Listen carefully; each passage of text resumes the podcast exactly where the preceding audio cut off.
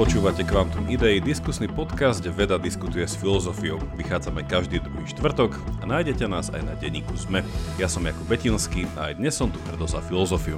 A moje meno je Jaro Varchola a som tu za vedu. A drahí naši poslucháči a poslucháčky, vítajte opäť po dvoch týždňoch. No a Jaro si medzičasom vypočul epizódu, v ktorej nebol a sa mu to páčilo. Jaro, aké si mal z toho dojmy? Najprv som zistil, že som tam bol, lebo najprv, sa, uh, najprv som sa tam predstavil ako Jaroslav Archol a potom som zistil, že, som, že vlastne to nie som ja. Uh, tak, ale, ale bolo to úplne super. Uh, počúvať uh, takto so zvedavosťou Quantum Idei, tak asi môžem závidieť teraz vám poslucháčom, že vy to máte stále, ja iba so zvedavosťou iba takto raz za čas, keď tam nie som, lebo inak už viem, čo tam bude.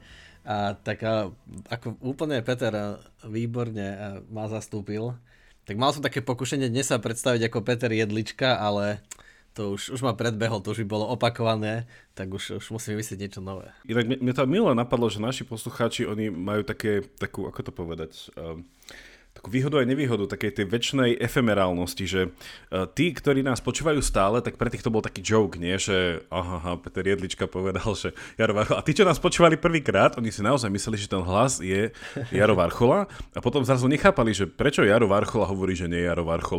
Vieš, že tak to, tak to je taká tá No, hovorím, že vždycky musíme pristupovať tak, že s tým, že vítame aj všetkých našich poslucháčov, ktorí mm. sú tu poprvýkrát a že mm, vypočujte si aj všetky doterajšie časti a pochopíte spätne. Dnes by sme sa s vami chceli e, zamyslieť nad e, filozofiou alebo nad niektorými časťami alebo aspoň nad niektorými e, otázkami z filozofie Ludvíka Wittgensteina. Ak ma nesklamal teda rešerš, ktorý som si spravil takže rýchlo ohľadne otázky, lebo on, on sa často teda predstavuje ako Austrálsko, že Austrálsko, vidíš to, začíname dneska zle. Uh, Rakúsko, to mám, lebo v angličtine že Austria, takže už mal Australia. Čiže Ludwig Wittgenstein teda uh, pôvodom z Rakúska, teda on sa predstavuje ako rakúsko-britský filozof a teraz neviem, že či on strátil to rakúske občianstvo, keď získal to britské, lebo niektoré mi zdroje uviedli, že áno, a tým pádom by sme ho potom už iba e, predstavili ako britského, ale teda rakúsko-britský filozof. Takže o ňom sa budeme dneska rozprávať, ale spravím taký oslý mostík. Naši poslucháči možno vedia, že ty si bol teraz pár dní tam hore v Škótsku a predtým ako sa ťa spýtam, ako sa vyslovuje hlavné mesto Škótska, a so škótským prízvukom, tak naši poslucháči si pamätajú, že my, keď sme začali robiť tieto naše extra obsahy na záver, tak jeden z tých prvých bol, že ja som čítal niečo so škótským prízvukom. A, takže takýto oslý. No a tým pádom by som vás chcel pozvať, Uh, tí, ktorí nás ešte nepodporujete a páči sa vám, čo robíme, aby ste zvážili pozrieť na náš Patreon a za púhých 3.14 mesačne získate prístup k dvom extra častiam na záver každý mesiac a ako hovorí klasik, ktorý je tu predo mnou, tie extra časti to vždycky tak dovysvetlia, dajú to do toho správneho svetla a kto si ich nevypočul, vlastne celú tú diskusiu nemá tak, tak správne uzavretú alebo pochopenú. Takže ďakujeme a link teda na Patreon nájdete v popise. No a tak čo ten Edinburgh? Ako sa to, ako sa to číta? Ja by som chcel ešte podporiť Jakub tvoju výzvu, že tak pomaly, pomaly sa približujeme k tej 100, ale uh, k tej hranici 100 patrónov, tak uh, to by nás tak zvlášť potešilo a bolo by super, keby ste takto podporili uh, našu tvorbu. A keby sa tam našlo tých 100 patrónov, to by bolo úplne úžasné. Už sme na čísla 88, čiže je to veľmi blízko. A, no a čo ten Edi- Edinburgh, Edinburgh, ale škótsky prízvuk neviem, to si musíte fakt ako vypočuť Jakuba, on je na to profik. Ale, ale veľmi sa mi páčil. A ve, veľmi sa mi páčil ten škótsky prízvuk, keď som bol niekde v potravinách, v reštaurácii. Alebo som býval, býval som v hoteli, a, lebo to bola konferencia, pracovná cesta, tak a, hotel mi hradila vlastne Európska únia. Bola to taká konferencia o vysokoškolskom vzdelávaní, o higher education na, na University of Edinburgh. Čiže kde som stretol aj Andreja Zemana z podcastu Pravidelná dávka. Sme mali čas hodinku porozprávať, odfotiť sa spolu a tak. A, takže hej, môžete aj niekedy vypočuť ale, jeho. Ale vy ste sa hodinu Pozdravujem. nerozprávali o tom, ako sa odfotíte, akože normálne ste sa rozprávali. Či... normálne ste sa porozprávali. Odfotili sme sa až na závere. Fotky nájdete na sociálnych hej, sieťach, hej. všetko príde. Tak o, ozaj veľmi pekné mesto ma to úplne zaskočilo. Aj to, že sa vlastne Edinburgh prezýva ako Atény severu lebo tam postavili viaceré takéto pamätníky hrdinom a, a zvlášť literátom a čo, to mal Edin, Edinburgh a možno aj celé Škótsko také výnimočné, čo som si teraz uvedomil, až keď som tam príkrát bol, že si veľmi vážia svojich básnikov a spisovateľov. A práve v Edinburgu sa nachádza aj najväčší pamätník venovaný literátovi uh, Walterovi Scottovi, uh, čo je akože obrovský uh, monument a vraj je to najväčší pamätník, aký bol postavený spisovateľovi ale aj nejak básnik Burns tam má krásny pamätník a, a tak ďalej. Akože veľ, veľmi pekné mesto, úplne, úplne som bol z toho zaskočený a pre fanúšikov Harryho Pottera to má ešte nejakú zvlášť príchod, lebo Rowlingová tam žila a keď, keď písala Harryho Pottera, tak bývala u svojej sestry, nemala veľa peňazí a chodila do dvoch kaviarní. Jedna bola zatvorená, lebo vyhorela pred rokom a nejaká temná mágia v tom bude určite, lebo však ne, vyhorela tá kaviareň s výhľadom na hrad, kde vraj sedávala, ale v tej druhej sme sedeli, sme mali tú šancu sedieť za jej stolom a, a bolo to tiež akože fajn. A je, je tam taký cintorín, a, kde sa chodila prechádzať, odkiaľ čerpá mená. A som sa to tiež dozvedel, až keď som tam prišiel a som sa až taký super, super fanúšik nie som. Ale je tam, je tam hrob, kde je pochovaný Tom Riddle a McGonagall som sa dozvedel, že v skutočnosti bol škótsky básnik muž. Tak jeho manželka bola inšpirácia. ak si zobrala, ak si zobrala meno po mužovi. Áno, určite, ur, určite naštívte Edinburgh a ja ešte teda uh, doplním a určite odporúčam ísť pozrieť uh, a pozdraviť uh, Davida Huma, ktorý je tam pochovaný a tiež pošúchať jeho nohu. Uh, uvidíte ho tam na hlavnej ulici uh, a má tak vyšuchanú nohu, že už je ten tam, neviem, či, čo to bola, bronzová socha? Že to úplne, ten prst je taký zlatý ale teda prekvapí vás a potom mi povedzte, že prečo si myslíte, že je tak, že ho tam nájdete oblečeného v takej bielej rímskej tóge Davida Huma. Tak to je také zaujímavé, nie? že škótsky osvietenec v rímskej tóge. Ale nebudeme nič prezrádzať. Dobre, aby sme, aby sme nedostali nejaké hate e-maily a iba hneď napravím teda, že v angličtine to nie je Edinburgh, ale Edinburgh. a nie, nie je to teda borough, lebo sa to uh, speluje a hláskuje ako burg a nie Borough. Ale teda je to stále to isté mesto, o ktorom hovorím. Ak ste tam neboli, všetkými desiatimi, všetkými desiatimi odporúčame. A stretnete tam aj teda Andreja Zemana z pravidelnej dávky, kolegu. No dobre, Ludvík Wittgenstein Row. Uh, takže Ludwig Wittgenstein. A ja mám pre uh, všetkých ľudí taký oznam, šokujúci, že to, túto tému vybral Jaro. Uh, všetkých to teraz zaskočí, ale Jaro navrhol Ludvika Wittgensteina, čo mňa veľmi potešilo. A tak moja otázka na začiatok, že Jaro, že prečo? Že nejako si sa nedávno dostal k nejakého E, knihe opätovne, alebo už dlhšie ti vrtal v hlave, alebo prečo si navrhol pre nás dneska Ludviga? Ja som sa k tomu dostal cez jedného svojho študenta, a, ktorý založil taký mini filozofický klub a on to tak ťaha, a, čiže študent, ktorý bol aj v Komenského college a, a akože a, teraz sa často stretávame, chodíme aj skôr spolu hrávať raz týždenne spolu s ďalšími kamarátmi, tak a, on navrhol ako prvé čítanie, ako prvý text na tento filozofický klub začiatok logicko-filozofického traktátu od a, Wittgensteina a prvé dve stretnutia sme sa venovali a, práve Wittgensteinovi a bolo to také, že akože mali sme výbornú diskusiu o tom a riadne, riadne dlhú, riadne namáhavú a vedel som, že Jakub je na to expert a že študoval uh, aj Anskombo, Ans, teraz neviem, či sa mýlim, Anskombo bola študentka Wittgensteina? Áno. A literárna exekútorka, neskôr a prekladateľka. Tak a keďže som chcel Jakoba potešiť, lebo minulo som tu nebol, tak som navrhol mu tému, ktorá je jeho, jeho srdcu blízka. uh, ďakujem, ďakujem. Uh, koľká radosť. uh, tak Jaro, s tebou sa počujeme o pol hoďku, no a medzičasom. in, také, ako, v tých, ako v tých takých tých seriáloch z Netflixu, že in the meantime. Um, takže kým, kým si Jaro odskočí do, toho, do tej kaviarne na Slovensku, kde Rowlingová nikdy nebola, ale raz tam bude stolík Jara Varcholu, kde si sadnete. um, No, uh, ono je to veľmi zaujímavé, že ja som uh, ti aj poslal pár článkov z nášho EONu, ktoré uh, sa nesnažia byť nejaké veľmi exhaustívne, a teraz po slovensky sa to povie ako vy... Čerpávajúce. Vyčerpávajúce, čo zase má dva významy, ale ten význam v tom um, akademickom slova zmysle, že nepokrývajú to úplne ale pri Wittgensteinovi treba si začať tým, že on naozaj sa dostal k filozofii neskôr, teda pochádzal z Viedne, z celkom bohatej rodiny, no a on šiel študovať do Anglicka, ale nie na Oxbridge pôvodne, ale do Manchesteru a chcel byť letecký inžinier. Čiže on sa ešte podielal na takých prvých plánoch a vývojoch, keď sa ešte len začal dávať dokopy e, vrtulový pohon, že ešte ďaleko pred nejakým e, pred nejakými týmito, e, ako sa volajú jet engines, víš, ja sa, teraz budem trpieť nedostatkom slova. Prúdový. Prúdové motory. Čiže on, on naozaj, že, a teda keď vy ste čítali začiatok do traktátu logicko, Logico Philosophicus, tak to je naozaj, ako keby ste čítali nejaké inžinierské podklady, alebo nejaký, že to je súbor nejakých dokopy cez 500 nejakých tvrdení, ktoré sú rozkategorizované, ak sa mi zdá, do nejakých 9 alebo 8 sekcií a tak ďalej. No a pri Wittgensteinovi, že on sa dostal k filozofii cez to, že jeho v, tej inžinierčine chytila matematika, ten jazyk matematiky, ktorého to bolo písané. No a ak niekto robíte matematiku, či už aplikovanú alebo čistú, alebo používate matematiku cez nejakú inú disciplínu, tak nevyhnutne ste si asi položili tú otázku, že teda, a čo je číslo?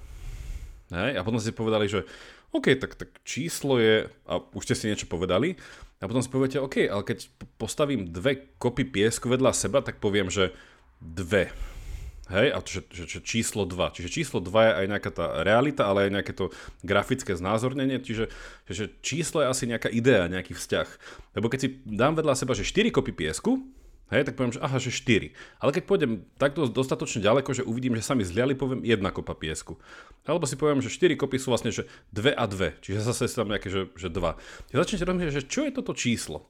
No a jeho to viedlo, cez toto sa dostal vlastne k filozofii ako takej, No až sa uh, dostal k tomu, že uh, vycestoval uh, do Anglicka za vtedy, teda on sa narodil Wittgenstein, aby sme si teda dali nejaké roky, že on je 1889 až 1900 Uh, 1900, kedy zomiera, 51, čiže 62 ročný, uh, tak ako mladý študent vycestoval uh, do, kde on bol?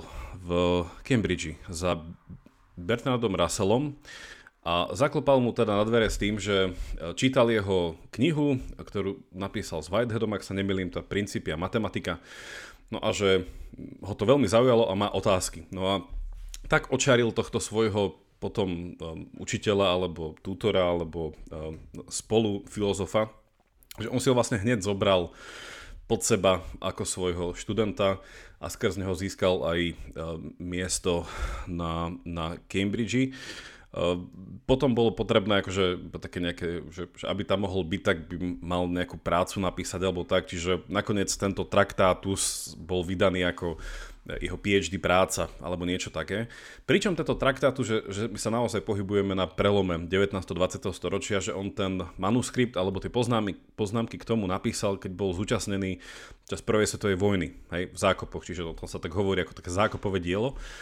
A potom to dokončil na, na konci vojny 1918-19. Eh, no a potom toto dielo, a tu by som skončil ten, ten úvod, že, že toto dielo sa potom stalo v niečom ako taká malá Biblia toho, čo poznáme pod eh, izmom a už sme to tu asi párka na podcaste spomenuli, že, že logický pozitivizmus a ľudia, keďže sa to tak vracia, nie, že on bol eh, Rakúšan, hlavné mesto Rakúska je Viedeň, no tam fungoval tzv. viedenský krúžok, ktorý teda zhlukoval alebo dával dokopy nielen Rakúšanov, ale teda tú inteligenciu z celej Európy. No a tento um, traktátus bol v niečom ako keby taký ten významný text v tých rokoch. No a je teda známe o tom, predtým ako povieme, že o čom ten traktátus vlastne je, že známe o tom, že Wittgenstein potom povedal, že už som vyriešil všetky filozofické problémy tým, že som povedal, že to nikdy problémy neboli a môžem ísť a začať robiť niečo iné. Hej, a išiel na rakúsky vidiek a začal učiť uh, niekde na základnej škole. Bol hrozne prísny, nemali ho radi. No a ako tušíte tí z vás, ktorí trošku Wittgensteina a jeho dielo poznáte, že on sa, i keď opäť, že zostávame iba tak na uh, povrchu alebo na úrovni privítania sa uh, do filozofie Wittgensteina, že on sa označuje za tých, ktorí má tzv. Že ranú fázu a neskorú fázu, že, že zmenil v niečom radikálne názor, nie vo všetkom, ale že v niektorých veciach značne. Čiže tento traktátus sa považuje za jeho, teda tú prvú fázu, tú toho rano Wittgensteina a potom sám prišiel na to, že sa mýlil vo viacerých veciach, no a začal koncipovať vlastne použitie jazyka. On sa teda cez tú matematiku dostal k filozofii jazyka, to sa teda pýtal, že aký je vzťah vlastne nášho jazyka k svetu, hej, ako sa cez tie, tie naše myšlienky, ktoré cez slova dávame dokopy, ako sa správame k svetu, ako sa to medzi sebou vzťahuje. No a potom vlastne vyšlo, kde by som to zakončil, že až po jeho smrti, teda on to druhú polovicu života dával dokopy a až dva roky po jeho smrti vyšli tzv. filozofické skúmania, philosophical investigations, to bolo preložené preložené do angličtiny, kde už dáva trošku inú teóriu hej, jazyka, uh, že to je taká tá neskoršia fáza.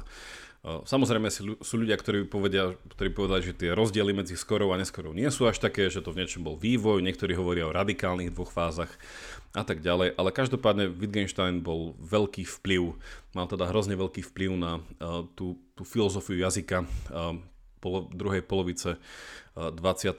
storočia neskôr, hlavne aj cez jeho nasledovateľov. A, takže to, toľko to trochu Wittgensteinovi, ale povedz mi, že ako ste, ako ste teda...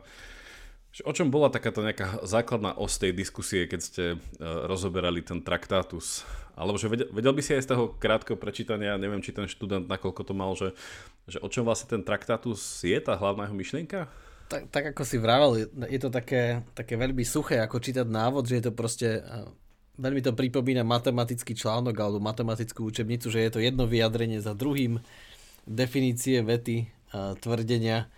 No a väčšinu času sme rozoberali to, čo asi je dnes budeme spolu rozoberať a to je tá otázka metafyziky, že vlastne Wittgenstein nejako zavrhol tú metafyziku, že je to niečo, o čom nemá zmysel sa rozprávať, je to proste je to proste tra- prázdne táranie v niečom a tak on tam no, no tým, ako, že tým, že sa o tom nedá povedať, že tie slova to nevedia jasne vyjadriť, tak tým pádom to nemá zmysel. Je to také meaningless.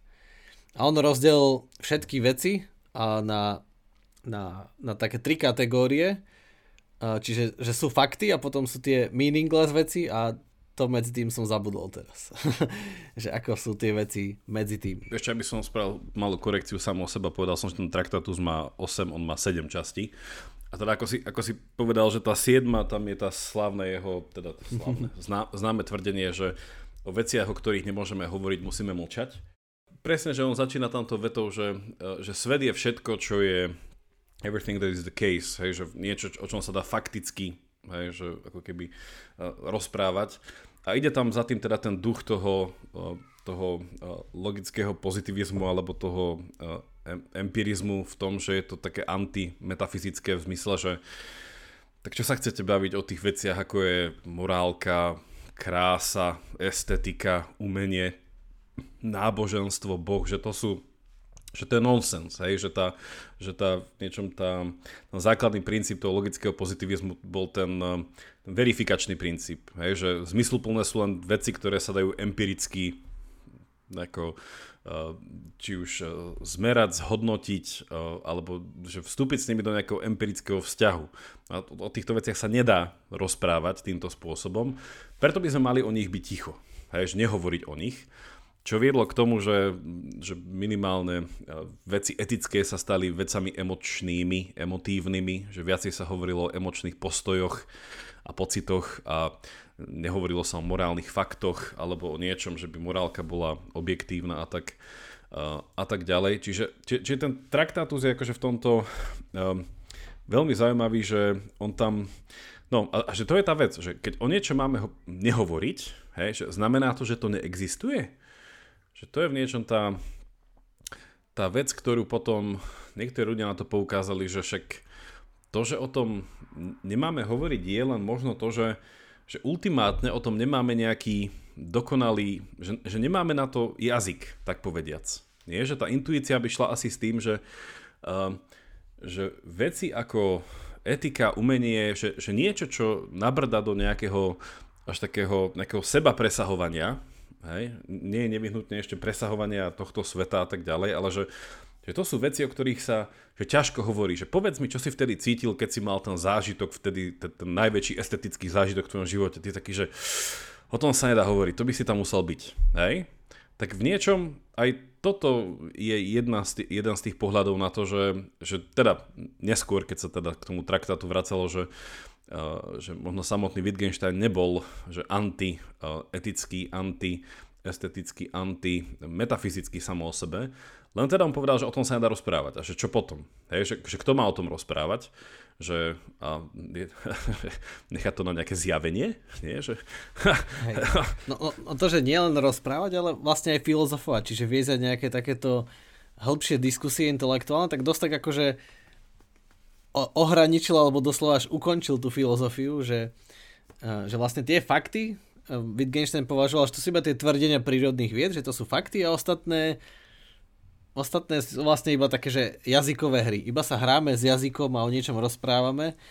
A, a musím sa priznať, že mi to prišlo také, že á, to je príliš radikálne a zvláštne, ale v jednom z tých článkov, ktoré vám aj olinkujeme e, z nášho obľúbeného Ionu, e, tak tam je, tam je ten krásny príklad, že nikdy som si tak neuvedomil, e, že keď poznáte Parmenida a Herakleita z dejín filozofie, tak sa často oni uvádzajú ako takí názoroví oponenti v tom, že jeden hovoril, že všetko je zmena, vlastne, že všetko plinie, to panta rej a druhý hovoril, že vlastne zmena neexistuje, je iba jedno a to je nemenné, že svet je jedno a je nemenný. Uh, no ale, a tam uh, v tom článku sa krásne uvádza, a teraz už neviem, že či presne aj to Wittgenstein písal v tých svojich uh, philosophical investigations, vo skúmaniach, vo filozofických skúmaniach, že čo keby uh, sa postavili k rieke uh, Herakleitos a Parmenides a teraz obidvaja sa pozerajú na tú istú rieku, prípadne do nej uh, môžu vojsť alebo oskúšať jej vodu a obidvaja zažívajú to isté, majú tú istú skúsenosť s realitou a jeden hovorí, že, že to nie je tá istá rieka, že uh, nikdy nevstúpiš dvakrát do tej istej rieky a aj keď v tom článku krásne ukazuje, že má to aj širšie vysvetlenie, ale to nechajme tak. A druhý hovorí, že nie, je to nemenné. A, a tu tak krásne sa dá ukázať, že aha, že ozaj je to taká iba jazyková hra, že zažívajú tú istú realitu a iba sa hrajú s, jazyk, s jazykom, že tá realita tu proste je a teraz ako o nej povieme. Že čo povieme o zmene a tak ďalej. A teraz oni sa bavia o niečom metafyzickom, čiže o nejakých tvrdeniach, že či zmena existuje alebo nie. A tu na tom sa dá ukázať to Wittgensteinové tvrdenie, že vlastne to je také nonsense, a také meaningless, lebo však obidva to zažívajú, iba sa tam hrajú s jazykom, ale nedá sa o tom nič povedať. Je to také, že ako môžeme overiť, že ktoré je zmysluplnejšie? No, teraz ťa trochu popravím. Uh, a to... A to, a, to, a to v tom, že teda dobre si dal ten príklad aj s tými jazykovými hrami, ale tie jazykové hry už sú teda tá, tá druhá časť tej uh, Wittgensteinovej filozofie, že to patrí už teda po tej investigácie v tom, že uh, on v traktáte by nepovedal, že vieme hovoriť iba o tých faktických, empirických veciach a ostatná vec je jazykové hry, ako nejaký blábol, že to je nesprávne použité jazykové hry, že jazykové hry v tej druhej časti o filozofie sú práve zo zmyslu plňujúci E, nejaký nástroj, že, že význam sa tvorí hrou, hej, že Uh, čiže že tam možno dobre povedať ten rozdiel, že on v tej, v tej prvej časti, že keď sa pozeráme na tú uh, na toho Wittgensteina ako toho môžeme nazvať, ja neviem, toho logického pozitivistu, i keď to je tiež také komplikované, tak on tam vtedy zastával ešte takú, uh, takú teóriu, ktorá je celkom akože stará. Ona sama o sebe, neviem, či jeden z tých prvých ľudí, ktorí koncipovali ešte eh, Augustín eh, z Hypo, čiže svätý Augustín. A to je to, že, že aký je význam slov, ktoré máme. Takže slova majú za sebou tzv. že nejakú, nejakú realitu, ktorá akože, že, že otlačok tej reality do našej mysle, čiže je to nejaký obrázok, tak povediac. Že voláme to, že, že obrázková teória uh, jazyka, v zmysle, že významu, ktorý jazykom tvoríme. No a to je presne tam to, tá empiria za tým, že, že e, zmysel veci ide cez zmysly. Hej, že tam zmysel v Slovenčine to má ešte aj pekný dvojvýznam, že, že, že cez zmysly máme zmysel.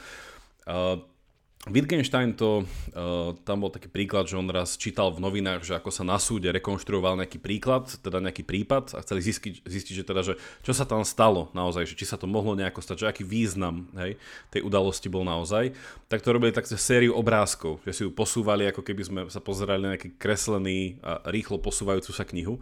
Takže že tie významy boli ako keby také, eh, že obrázky, ktoré máme otlačené v mysli a nesieme si ich. A tam bola teda z toho tá, eh, potom tá implikácia, že, že význam jazyka je vlastne niečo súkromné že je to naše, naše vnútorné pozeranie sa na veci, ako keby, že máme tieto uh, vlastne vnútorné pohľady, čo teda trošku podľa mňa viedlo aj k tomu, že, že keďže sa o tej morálke nedali spraviť, alebo tej etike, alebo o tom umení, že, že tie obrázky by boli také príliš buď rozmazané, alebo sa ani len nedali spraviť, hej, uh, tak sa to potom dalo do toho, že je to také, že, že, že úplne akože interné človeku, že, že každý človek ako keby si mal tú vlastnú morálku a nevedel ju ako keby dať von, hej, že, že, by ju ani, že by ju nechytil ani tak z prírody a do seba otlačil. Čiže že to bola tá raná teória, kde uh, sa pracoval takto s jazykom, no on sa potom posunul ďalej a povedal, že, že, ten, že ten význam, ktorý v jazyku komunikujeme a ktorý sa získava uh, skrz jazyk, tak vlastne sa nezískava cez tieto obrázky, ale povedal, že sa získava že, že používaním, že tým, že nejaké um, slova a koncepty používame, tak, a teda tam by to bolo také trošku dynamické, že to použitie sa môže zmeniť, takže to použitie dáva slovám zmysel a hráme tzv. jazykové hry a problém je, celý problém, teda že že, že povedať, že čo je problém, ktorý Wittgenstein rieši, že Wittgenstein rieši to, že čo to znamená, že keď si nerozumieme, alebo čo to znamená nechápať, alebo čo to znamená, že, že považovať niečo za problém. Hej, lebo že keď sa pozrieme tak, neviem, tak úplne zjednodušené až detsky na svet, že prečo existujú Uh, neviem, že, že prečo existuje vzdelávanie alebo niečo také, alebo sa mi zdá ešte, keby sme sa vrátili k Alanovi Turingovi, že Eh, že čo je to inteligencia, alebo čo také, že, že je to, že problem solving. Že, že my sme problem solving animals, alebo machine, že my riešime problémy. A čo sú problémy? No problémy sú otázky bez odpovede, tak nejako. Čiže Wittgenstein sa pýta, že, že čo to vlastne znamená, že my niečo chápeme ako problém, ako otázku, hej? Lebo vo filozofii on by tvrdil, že veľakrát tá otázka je otázka len preto, že je to nejaký nonsens a my si ho nevieme ako nonsens pripustiť a do nekonečna to riešime, ako keby. Že tam bola tá výčitka tých logických pozitivistov niektorých, že však o filozofii sa hovorí, že ona rieši tie väčšie otázky. Oni povedali, že, že blbosť, že tie väčšie otázky sú len preto, lebo je to väčší nonsens. Lebo nikto ešte nepovedal, že toto sú vlastne somariny, že to, sa, že to, že to nemá riešenie, lebo to nie je reálna otázka, hej, tak povediac. Čiže on sa pozeral na to, že že kedy sa toto v jazyku stáva a tým pádom to bolo aj teda cez jeho známe tvrdenia, že, že filozofické problémy sa v tej prvej časti jeho filozofie že riešili tým, že sa iba prišlo na to, že nie sú vôbec problémy, že sa rozpustili. Hej? Čiže problém sa rieši tým, že ho rozmotáš a prídeš na to, že to nebol problém, nie že reálne hej, konáš za tom na to. No a pri tých jazykových hrách to bolo veľmi zaujímavé v tom, že tam on sa začal pozerať na veci dynamickejšie z toho pohľadu, že my tak povediac, um, um, to je takéto veľmi zaujímavé poznanie druhej polovice 20. storočia, že, že sa prišlo na to, že jazyk nie je len na to, aby hm, sme cezeň mysleli hej, a prichádzali k nejakým záverom, že to by bol ten opäť ten pohľad toho aj skoršieho Wittgensteina, ale prišlo sa k tomu, že, že my jazykom robíme veci. A tohoto sme sa tu už dotkli na našom podcaste uh, minulosti. No a to, to bolo potom, že taká otázka, že, že a ako tým jazykom robíme tie veci? Že, že ako ten nejaký význam dávame do praxe? No on povedal, že tieto významy sa teda učíme a dávajú teda, že veci dávajú význam cez rôzne jazykové hry.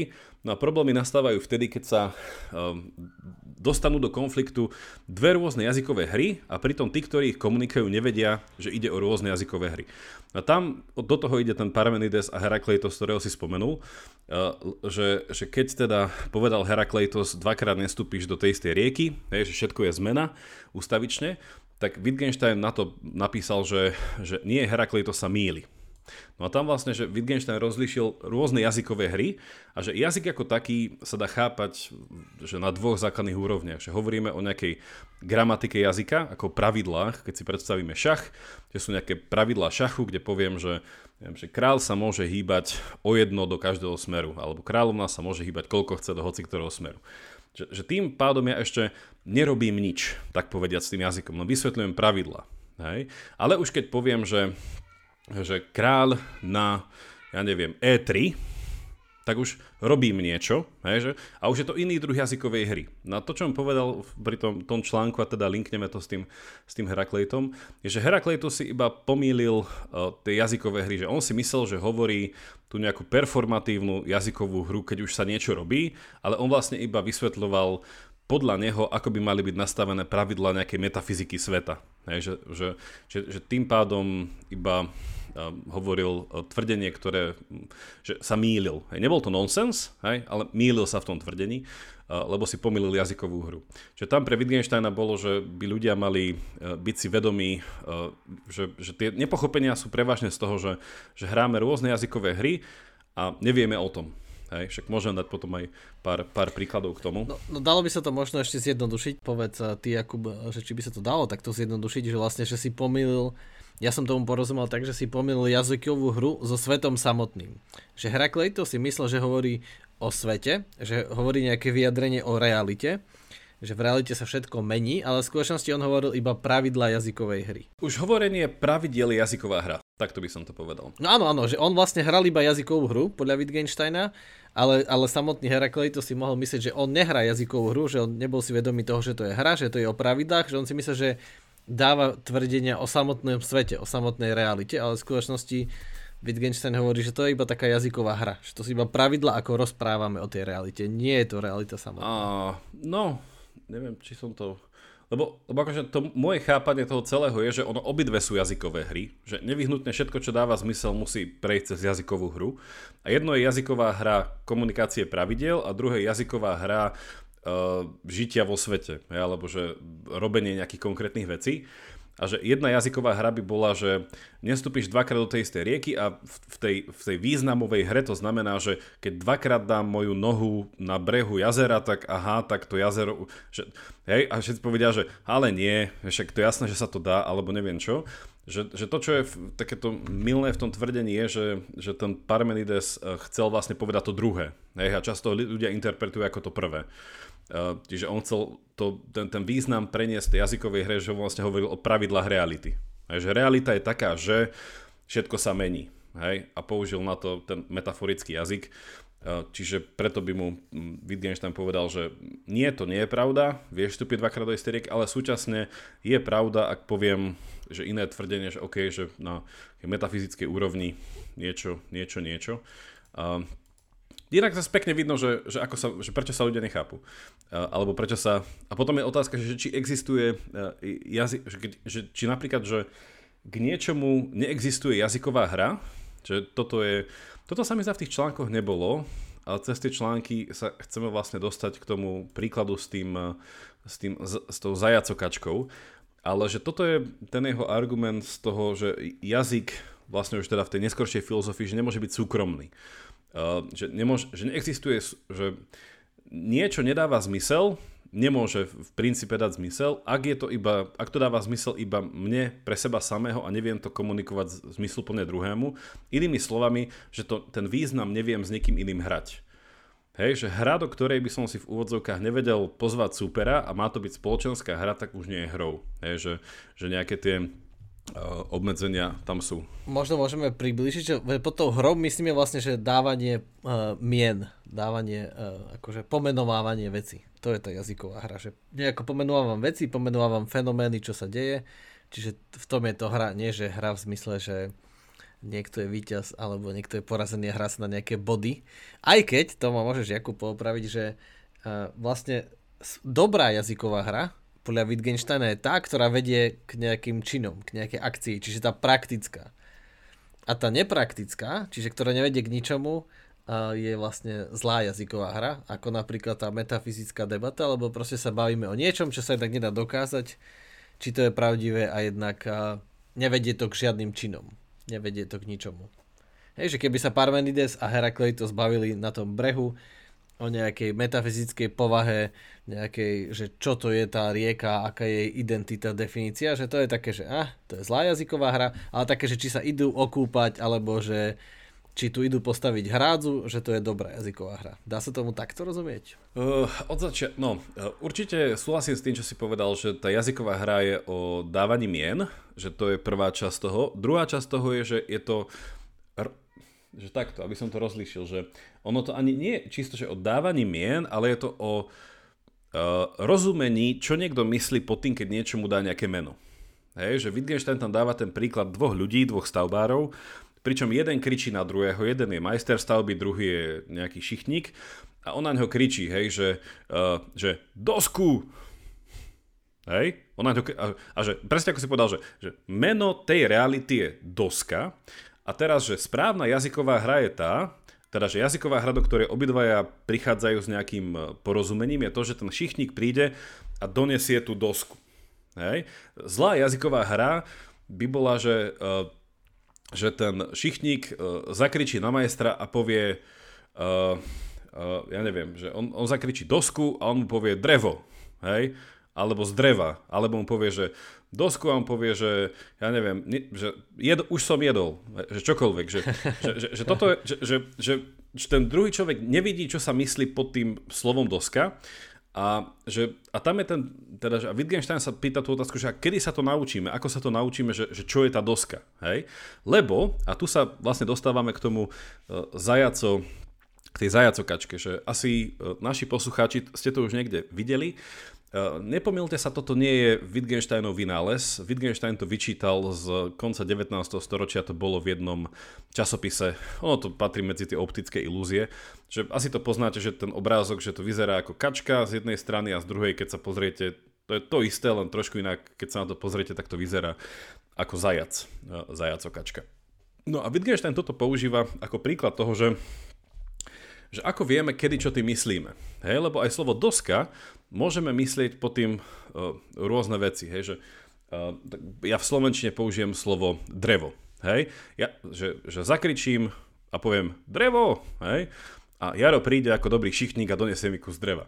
Hej? Alebo potom Jaro zakričí, hej, drevo, a všetci vedia, že, á, že, že spolu bicyklujeme a, Jaku, a, a Jaro na mňa kričí, že ja bicyklujem jak také drevo, že úplne som v paži. Čiže že teraz vidíte, že hráme úplne iné jazykové hry, hej, a, že, a že, že to je ako pozrieť sa na ten obrázok a raz vidieť kačku a raz vidieť zajaca. No a otázka teraz je, že, že ten rozdiel, ktorý tu Wittgenstein týmto príkladom komunikuje, nie je sám, hej, že ono toto bola celkom používaná vec. Je aj iný e, britský filozof z druhej polovice 20. storočia, volal sa Peter Strawson. Niektorí o ňom hovoria takú peknú vec, že medzi 50. a 70. rokmi minulého storočia, že všetci uh, ľudia, čo chceli robiť filozofiu, prichádzali z Ameriky a spoza zámoria do Európy, lebo vtedy bol v Európe žil Strawson. Uh, takže on, on napísal taký zaujímavý paper, ktorý sa volá, ak sa nemýlim, že predstavivosť a percepcia vnímanie. A toto je presne o tej percepcii, že ako vnímam veci. No a ten, to, tá krásna vec, čo tu je, že, že je tu tzv. rozdiel medzi že vnímaním veci, že ako sa mi niečo javí a poviem, že, že aha, kačka. A niekto povie, že ale nie, zajac. To je jedna vec. A potom druhá vec je, že, že interpretácia veci. Hej? A pod interpretáciou veci, čo sa myslí, je tzv. že vidieť niečo ako niečo. Nielen to vidieť, že aha, vidím to, čo vidíš? Kačku. Ale poviem, že ešte sa pozri lepšie. Prečo? No ešte sa pozri. A že, čo vidíš? Stále kačku. A toto? Že, a že, á, jasné, teraz to už vidím ako zajaca. A že rozdiel medzi vnímaním sveta a videním sveta ako niečo, že, že to je ten filozofický kumšt a rozdiel toho, že, že my sa vlastne učíme interpretovať svet a realitu podľa nejakého kľúča a ten kľúč sa zväčša nazýva v literatúre, že pravidlo, že, že, že sledujeme nejaké pravidlo pri interpretácii a vlastne sledovať to pravidlo je to zo zmyslu plňovanie veci. Hej? A ten neskorší Wittgenstein sa teda pýta tú otázku, že ako sa učíme tie pravidlá a prekvapivý alebo neprekvapivý záver je, že tie pravidlá sa nedajú naučiť spôsobom, že chytím knihu, mám knihu pravidel, prečítam si knihu pravidel a už viem pravidla jazykovej hry, ktorá sa volá Ako žiť. Hej, že to sa nedá. Že, tá, že ten život je natoľko komplexný a tých jazykových hier je toľko a, a teda líšia sa, že vlastne, že, že sa to človek učí iba žitím, robením, mílením sa hej, a tak ďalej. Čiže to, pozeranie sa ako a vnímanie, že tie, tie koncepty, ktoré sú vo svete, ktoré sa môžu meniť. Hej, že, a to je pekný príklad je ten, že, že my si dneska myslíme, že, že žijeme teda v nejakej hyperpokročilej dobe, hej, ale to je len naša vlastná percepcia tej doby. Hej. Že keby niekto prišiel zo stredoveku a videl na krásnej zelenej lúke padnutý iPhone, tak on by nevedel, že je to iPhone. On by nevedel ani, že je to telefón. On nemá koncept niečoho, hej? čiže on by to nevedel vidieť ako iPhone. On by to možno videl ako skalu, odpad, možno by to videl ako mimozemšťana, alebo niečo také. Hej, čiže že videnie aj dnešnej doby ako nejakej je v niečom naučený že rozlišovací vzorec toho, ako chápeme veci. A to teda pre Wittgensteina, aby som ti už dal slovo, je, je úplne že kľúčové preto, ako my spájame tú realitu, hej, tú metafyziku, že, že čo je realita a to, ako my ju vieme chápať skrz jazyk, hej, lebo ten predpoklad je, že realitu buď chápeme jazykovo, alebo nejazykovo. Hej, čiže verbálne, alebo intuitívne. A potom je tam tá otázka, ku ktorej sa môžeme k záveru vrátiť, tá otázka tej metafyziky, že o čom máme byť ticho, že či naozaj nie sú vo svete, ktoré sú neuchopiteľné jazykom. Ale to neznamená, že nie sú. Sú to len veci, ktoré, e, pred ktorými istá tradícia by povedala, že máme stáť v nemom úžase. Lebo nič s tým iné nevieme spraviť. Hej? A to nepopiera, že sú. No.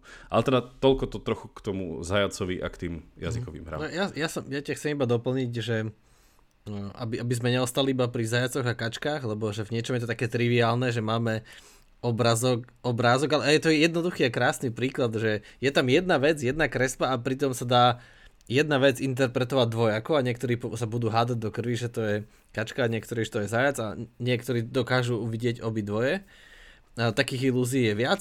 No ale, ale takisto, ako, ako si to presne vral, že to, to sa dá aplikovať na oveľa dôležitejšie a väčšie veci, keďže vidím človeka a niekto vidí človeka bez slobodnej vôle a niekto ho vidí, že so slobodnou vôľou. No a teraz to je také, že, že presne, že vidím ho ako a to, ako sa už pozerám na svet, jednak determinuje, ako o ňom rozmýšľam. Ako, ako, ako používam ďalej ostatné slova. Alebo, že vidím svet a vidím svet ako stvorený Bohom. Ako stvo- svet, v ktorom je nasiaknutý nejaký vyšší zmysel, alebo vidím svet ako produkt náhody. Čiže to, to to, ten zajac a kačka je taký krásny, jednoduchý príklad, ktorý ale má oveľa hĺbší presah uh, do dôležitých vecí o tom, ako rozmýšľame. Že vlastne môžeme hrať úplne inú jazykovú hru a vnímať realitu inak, uh, lebo ju vidíme ako. Uh, vidíme ju s tým so všetkým. Sa to, proste nedá sa to vidieť iba izolovane, že jazyk je prepojený s našim myslením a so svetom samotným. Až tak ako, ako je ten iPhone alebo nožnice, E, tam bol krásny príklad, že keď vidím nožnice, tak hneď, hneď ten objekt, ktorý vidím, chápem ako nožnice a hneď ich chápem, že to je niečo, s čím sa dá strihať. A neviem to, ako náhle už mám ten koncept, tak už to neviem vidieť bez toho. A ako náhle presne už niekto nie je zo stredoveku a už má koncept toho iPhoneu, tak už vie, že aha, to je telefón a je rozbitý možno, alebo vybitý. Ale už to nevie vnímať ako skalu, lebo už to je proste, už to vidí ako a už tomu pridáva nejaký zmysel. Ale presne nejaký stredoveký alebo zase nejaký z budúcnosti povedal, že to je fakt iba kus odpadu alebo ano. neviem ja, dopl- ja doplním tiež pár príkladov, aby to bolo zrejme, že nehovoríme iba o zajacokačkách, i keď nikdy nepodceňujú silu kačiek. Akože to zase pozor na to. O tom, o, tom, o, tom, o tom už sme tu na podcaste hovorili a dokonca sme vtedy dostali spätnú väzbu, že sme až príliš hovorili o kačkách a už by sme to nemali robiť. Takže... Počkaj, a ne, ešte keď začneš, ale nechováš aj zajace náhodou? A, nie, nie, ale rád ich... Ale, no, ale... Tak to je škoda, vieš, to by si mohol naživo ľuďom sa spýtať, že je to zajac alebo kačka. E, ale to by som musel tak chytiť a dať za seba, vieš, nejako, že to prekryť. Alebo in, inak vlastne počkaj, teraz to, týmto sme to vyriešili, lebo keď chytíš zajaca, tak z neho vieš spraviť zajacu kačku, lebo má väčšie tie uši, ale záleží od kačky, lebo niektorí majú malý zobák, čiže keby si ho otvoril, aby to vyzeralo ako tie uši, tak nie vždycky by to sedelo, čiže skôr potrebuješ hus, čiže nejaká zajacohus. No dobre, prečo tejto biologickej poznámky? Ja, ja dám štyri príklady, ako sa hovorí, že nikdy nehovor koľko príkladov, lebo posledný si nikdy nezapamätáš, ale že prvý je, že lebo toto, to, lebo toto ide do tej metafyzickej diskusie alebo tej, tej, tej, no, tej dilemy o tom, že uh, čo je to realita, hej, že aké objekty sa nachádzajú v realite. Či je realita uh, nominalistická, hej, že, že veci sú Ehm, že to, ako ich pomenujeme v mysle nejaké partikularity, hej, alebo či majú nejakú zdieľanú esenciu, a to, ktorá je nejaká univerzálna, hej, že ten spor medzi nejakými univerzalistami a nominalistami. že ideme až do takéhoto metafyzického sporu v týchto našich narážkach, ale tie narážky, teda cez tie moje 4 príklady, z ktorých si zapamätám 5. Takže prvý je, najznámejší príklad sú peniaze. Hej. Peniaze, to je, to je asi najväčšia jazyková hra dnešného dňa, lebo to sú v podstate bezhodnotný papier, ktorému ale tou jazykovou hrou tú hodnotu dáme. Hej, že ja keď dneska by som išiel opäť po tej lúke a vidím tam 500 eur, tak jednoducho si poviem, že ha, je skutočná, nenatáča ma niekto, nie je to na šnúrke. Prídem dva kroky, že fakt je skutočná. Ale čo to znamená, že je skutočná? To neznamená, že tá bankovka v sebe má nejakú skutočnosť, ale že my o nej rozmýšľame nejako, čo jej dáva tú skutočnosť. Že jej povieme, že aha, že niekto iný mi ju zoberie, uzná a povie, môže som niečo zaplatiť. Že, že, že hráme tú jazykovú hru, že vidieť tento druh veci ako hodnotu. Že táto inak nehodnotná kus papiera je akože 500 eurová hodnota, čo teda sa stále mení od nákupnej sily, bla bla bla. Čiže prvý príklad. Druhý príklad, ktorý bol aj v tom texte, ktorý sme čítali, je, že, že umenie. Že umenie je veľakrát naozaj postavené na tom, že vidím veci ako. Hej, že preto sa často hovorí, že, že k umeniu treba vysvetlenie. Že, a tu bol ten príklad toho Dušampovho, samozrejme sme to už mali, keď sme hovorili o kráse, ten Dušampov pisoár a tieto veci, že, že toto moderné koncepčné umenie, že, že, hm, že a kde je tá krása? Hej, a potom no, tak myšlienka za tým je, že, že aha, hej, alebo čo bola tá, Tracy Emin, ktorá mala takú rozhádzanú postel a že, a že aha, však to je rozhádzaná postela, že nikto ku mne ráno nechodí a nehovorí, že wow, môžem ísť do muzea či do galérie, hovorím, nie, nie, nie, počujete, ešte som stela ranejky. Galéria až po 9. v tvojom prípade, v tvojom prípade po 11. Takže otváracie hodiny sa líšia od kvality galérie. No ale teda, že, že, že, že toto je tiež pohľad na to, že, že vidieť veci ako, hej, že dáva tomu nejaký ten interpretačný rámec. E, ďalší príklad, ktorý, hej, povedal som 4, Eh, ďalší príklad, ktorý mohol je, uh, a to už začína byť také, že uh, už veľmi osobné pre ľudí, že, že vnímať realitu ako svet, ktorý napríklad že stvorený Bohom. Hej, že, že, že to je tiež, že vidieť veci ako. Hej, a tam v tom článku bolo pekne napísané, že, že vlastne, že ateista ani tak nie je človek, ktorý neverí v niečo a niečo, ale je to skôr človek, ktorý nevidí veci ako a ako. Hej, že, že on sa pozrie na tú vec a on nevidí, že mám byť vďačný pred tým, že je to nezaslúžený dar, ktorý v rámci nejakého metafyzického systému bla bla bla. On proste príde a povie, OK, vec. Hej, vec. A že prečo by som mal cítiť nejakú vďačnosť. A posledný, keď som si ešte spomenul, a ten vlastne tiež z toho článku, je, že e, keď mi niekto dá nejakú melódiu alebo nejakú nejaký krátky úryvok, a však toto sú aj také tie súťaže, nie? že uhádnite z krátkeho pár sekundového klipu, že o akú pieseň ide. Hej? A toto je presne ono, lebo Wittgenstein hovorí, že nedá sa uh, nejakým spôsobom naučiť nejaké pravidlo len preto, že si poviem, že 1, 2, 3, 4, 5, 6 a poviem, yes, pochopil som, pravidlo sa volá plus 1. Super. Hej, ale čo ak je to pravidlo, že 1, 2, 3, 5, 6, 7, 9, 10, 11, 14 a že aha, že, a zrazu to už nebolo plus 1, plus 1, plus 1. A že a ako viem v rámci možnosti nejakého otvoreného intervalu, že, že vždycky nejaké že plus 1n sa mi to môže hoci ako zmeniť, že nikdy neviem. Hej? Že a v tomto vlastne tá, tá neskôršia Wittgensteinová filozofia bola taká dynamická v tom, že ona pre niektorých ľudí stále ešte popierala nejaké objektívno, alebo minimálne nejaké univerzálno, že sa vedia dať nejaké jasné mantinely. Ale že, že v tomto je tiež pekný príklad toho, že chytiť alebo že uhádnuť nejakú pesen, piesen podľa krátkeho nejakého klipu, nejakej melódie. Lebo tiež, a toto je akože častokrát problém, že ľudia počujú v rádiu nejaký úryvok a povedia si, a toto je ona, zrazu, a vlastne to nie je ono. Hej, myslel som si, že je to Ed Sheeran a zrazu to bol Eminem. Teda toto sa hádam nikdy nestane, ale to by musel byť iný Ed Sheeran. I keď som mi to párkrát už repoval v pesničkách, ale že, že aj toto sa niekedy stane, poviem si, že, že vlastne nie. Hej? Alebo počul som niekoho rozprávať a hovorím si, že a vlastne to nie je ona, alebo on. Hej, že, a teda ten článok to zakončuje tým, že nielen vidieť ako, ale aj počuť ako, a teda, že v rámci toho zmyslového chápania, že, že, že toto koncepčné chápanie, na rozdiel od nejakého prvoplánového videnia, počutia, uh, sa dá naozaj že aplikovať na rôzne oblasti, hej, že, že vidím niekoho tvár, myslel som si, že nebol to on, hej, počul som, nie, nebolo to ono, hej, dotkol som sa nejaké veci, myslel som si, že to tvrdé, a, že, a vlastne, že to bolo, hej, že to bol iba že ilúzia, že je to horúce, hej, vlastne bolo studené. A, že a tak ďalej. Čiže tento rozdiel v tom, že ako náš jazyk pristupuje k realite. Hej, že ako cez ten jazyk naozaj my uh, ideme do, do nejakých konceptov a to, tá tvorba tých konceptov ako nejakých zmysluplňujúcejších celkov, že to je to, čo sa hrá v tej jazykovej hre. Že keby hra bol nejaký futbal, tak vlastne hrá sa o to, že, že, hrať, sa, že hrať o ten význam danej veci. Hej, že, že tí ľudia, ktorí sa vedia zmysluplne zapojiť, vedia hrať tú hru podľa tých pravidel a ako je teda zrejme z každej hry, že tie pravidlá síce tú hru určujú a konštitujú, ale neobmedzujú. Hej? Že jazykové hry sú krásne v tom, že vedia vytvárať nové významy. Hej? Preto aj v jazyku vieme vytvoriť veci typu, že vtip, alebo poéziu, alebo vieme vytvoriť nejaké nové idiomatické prvky, alebo vieme dokonca prísť s novými slovami, ktoré znamenajú nové veci. A že sú dokonca ľudia, ktorí tvrdia, že filozofia je tu iba od toho, aby vždycky v nejakej novej dobe či už aktualizovala koncepty, cez ktoré myslíme, že čo sa myslí slobodou, čo sa myslí spravodlivosťou, čo sa myslí láskou, čo sa myslí odvahou, alebo prišla s novými konceptami. Aha, že zrazu sme všetci emergentisti, aha, zrazu všetci, akože, uh, uh, čo to bolo to naše obľúbené slovo? Supervenujeme. Takže, že, že, že, že, že takéto niečo. A dokonca je príklad, že to sa mi páčilo, že, že Roger Scruton, zosnulý uh, filozof uh, kantovského typu, on mal takú peknú knižku o zvieracích právach. Uh, podľa mňa málo čítam, ale to je asi tým, že je krátka, že ľudia chcú čítať hrubé knihy. Uh, ak ste to nečítali, volá sa to, že Animal Rights and Wrongs.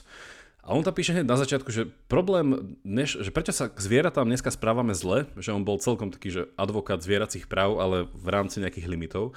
On hovorí, lebo sme stratili nejaké koncepty. Že stratili sme schopnosť pozrieť sa ako. Stratili sme, on teda nebol Wittgensteinovec, ale ako Kantovec chápal tento rozdiel medzi zdaním sa a realitou. Že, že my sme prišli o nejakú schopnosť vidieť tie zvieratá ako niečo iné len ako veci, hej, ktoré sú ako kamene a tak. A on tvrdil, že je to tým, že sme stratili koncept duše. A opäť, že duša je komplikovaný koncept, ale keby sme si požičali Petra Jedličku, tak z neurovedy môžeme brať to, že e, nejaké tie tri úrovne vedomia, keby sme zobrali to terciálne vedomie, tak by to bolo nejaké to takéto naratívne, autobiografické.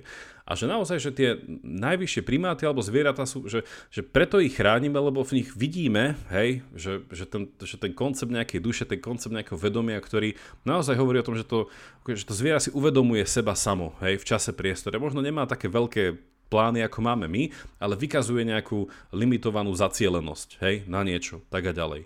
A potom, že tie, že tie nižšie stupne vedomia, že ono je to zaujímavé v tom, že, že tá duša, tak že záleží, koho chápanie duše beriete, ale že jednou z napríklad aristotelovských čert chápania duše je, že, že cíti, hej, tá, ten daný organizmus, že preto už má dušu. Čiže aj prísť k tomu, že, že zvieratá nie sú iba tie karteziánske mašiny, ale že sú to cítiace bytosti, už to predpokladá, že sa k tým máme nejako správať. Čiže to by opäť viedlo k tomu, že aha, že vidím ich ako. Že ja vidím zviera ako cítiace. Však o tom sme sa vlastne hovorili už v našej epizóde Filozofie mesa, keď sme kritizovali, že aké kuráta kupovať a nekupovať. Čiže vlastne o tom toto je. Keď idete do Teska, tak vidíte ako. Hej? Vidíte teraz to kura ako E, zviera, ktoré bolo šťastné, ale nebolo šťastné. A ak nie, tak nekupovať, hej? Tak nekupovať. Radšej zeleninu. No. bola, bola aj tá zelenina šťastná. Tak ja, ja už nebudem k tomu veľmi pridávať, e, keďže už sa blížime e, k hodine podcastu, čo je taká kritická hranica, kedy už to budeme vidieť ako, ako dlhé. To by bolo tak, ale, hej, je, je to... Mne to, mne to trochu pripomína aj tie vedecké modely, že vlastne nepozerám sa na realitu samotnú, ale je to iba nejaký model. A ten model, alebo a tak ako by povedal Thomas Kuhn, tá paradigma mi nejak predurčuje svet vidieť ako. Ako stroj, ako tok informácií, ako jeden z mnohých paralelných svetov a tak ďalej. Že mám nejakú paradigmu a vidím ten svet ako. A, hej, a, a to je také, že nám sa zdá, že že to nemusí byť až, uh, až také realistické, ale aj počas toho, ako si to vysvetľoval, tak som si vedomil aj, že to, čo ja som hovoril uh, s tým, že vidieť svet ako uh, stvorený Bohom alebo nie, uh, tak vlastne tiež sa to tak dozvieme a potom sa to už nedá zabudnúť, že sa to niekde neviem, e, prečítame Bibliu alebo niečo zažijeme, alebo zase máme nejaké ateistické skúsenosti, ateistické argumenty a potom už to nevieme inak vidieť, že už, sme, už to vidíme ako a už to nevieme proste zabudnúť. Už sa to nedá, tak ako s tou 500 eurovkou, že zrazu už to sú peniaze a tak už to zrazu je svet, ktorý stvoril Boh a už je to ťažké e, vidieť inak.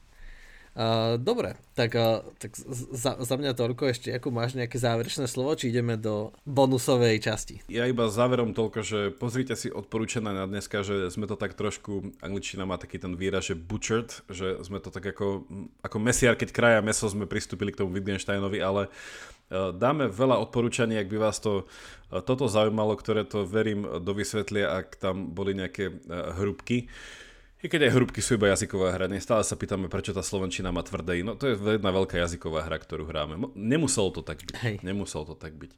Takže a hovorím, že z Wittgensteina sme sa nedotkli ešte veľa, veľa vecí, takže dáme to tam. Dokonca je taký veľmi pekný film, ktorý je zadarmo na YouTube, ktorý je o Wittgensteinovi. Je to také scenické spracovanie jeho filozofie od ranej až po neskoru. Takže toto všetko tam dáme plus nejaké odporúčania. No a teda ak nás podporíte tých 3.14, ak si s nami zahráte túto jazykovú hru na extra časti, ak, sú, ak pre vás, ak sme, nie vlastne, to musím povedať takto, ak sme vás dostatočne presvedčili na to, že používaním týchto slov a tým, čo tým myslíme, že to, to pre vás dáva, ešte inak to poviem vlastne. Ja teraz prichádzam na hĺbky významov, že, že to, že ešte nemáme 100, 100 a plus podporovateľov je to, že sme ľudí nedostatočne pozvali do tejto jazykovej hry, ktorú nazývame podpora podcastu Quantum Idei. Čiže vlastne chceme vás pozvať do tejto hry, skúste si to s nami zahrať, podľa nás to dáva zmysel, že robíme to celkom fajn a keď nás podporíte našu túto voľnočasovú aktivitu, budeme veľmi radi, link na Patreon popise. Jaro sa smeje, chceš niečo povedať, nie? Nie, nie, iba, ja som ešte chcel predtým dodať, že, že ako si povedal, že, že sme to tak akože butchered, tak uh, za to som sa povedal, že za to si môže byť Genshin trochu sám, lebo mal dve fázy. No tak čo my s tým urobíme? On, on zmení, o, otočí svoju filozofiu počas života má dve fázy a čo potom od nás čaká? Ja sa smejem, lebo ja som čakal, že povieš, že za to môže ja, nie ty Jakub, ale v pohode. Poďme do záveru, kde ja by som chcel teda, a neviem ako Jaro, ale ja by som chcel teda sa vrátiť k tomu, čo sme spomínali, že o čom sa nedá hovoriť, že o tom treba byť ticho, lebo toto je v niečom, podľa mňa túto myšlienku Wittgenstein nezmenil. Takže uh, ďakujeme pekne za podporu a počúvanosť a tešíme sa na budúce. Ahojte. Majte sa.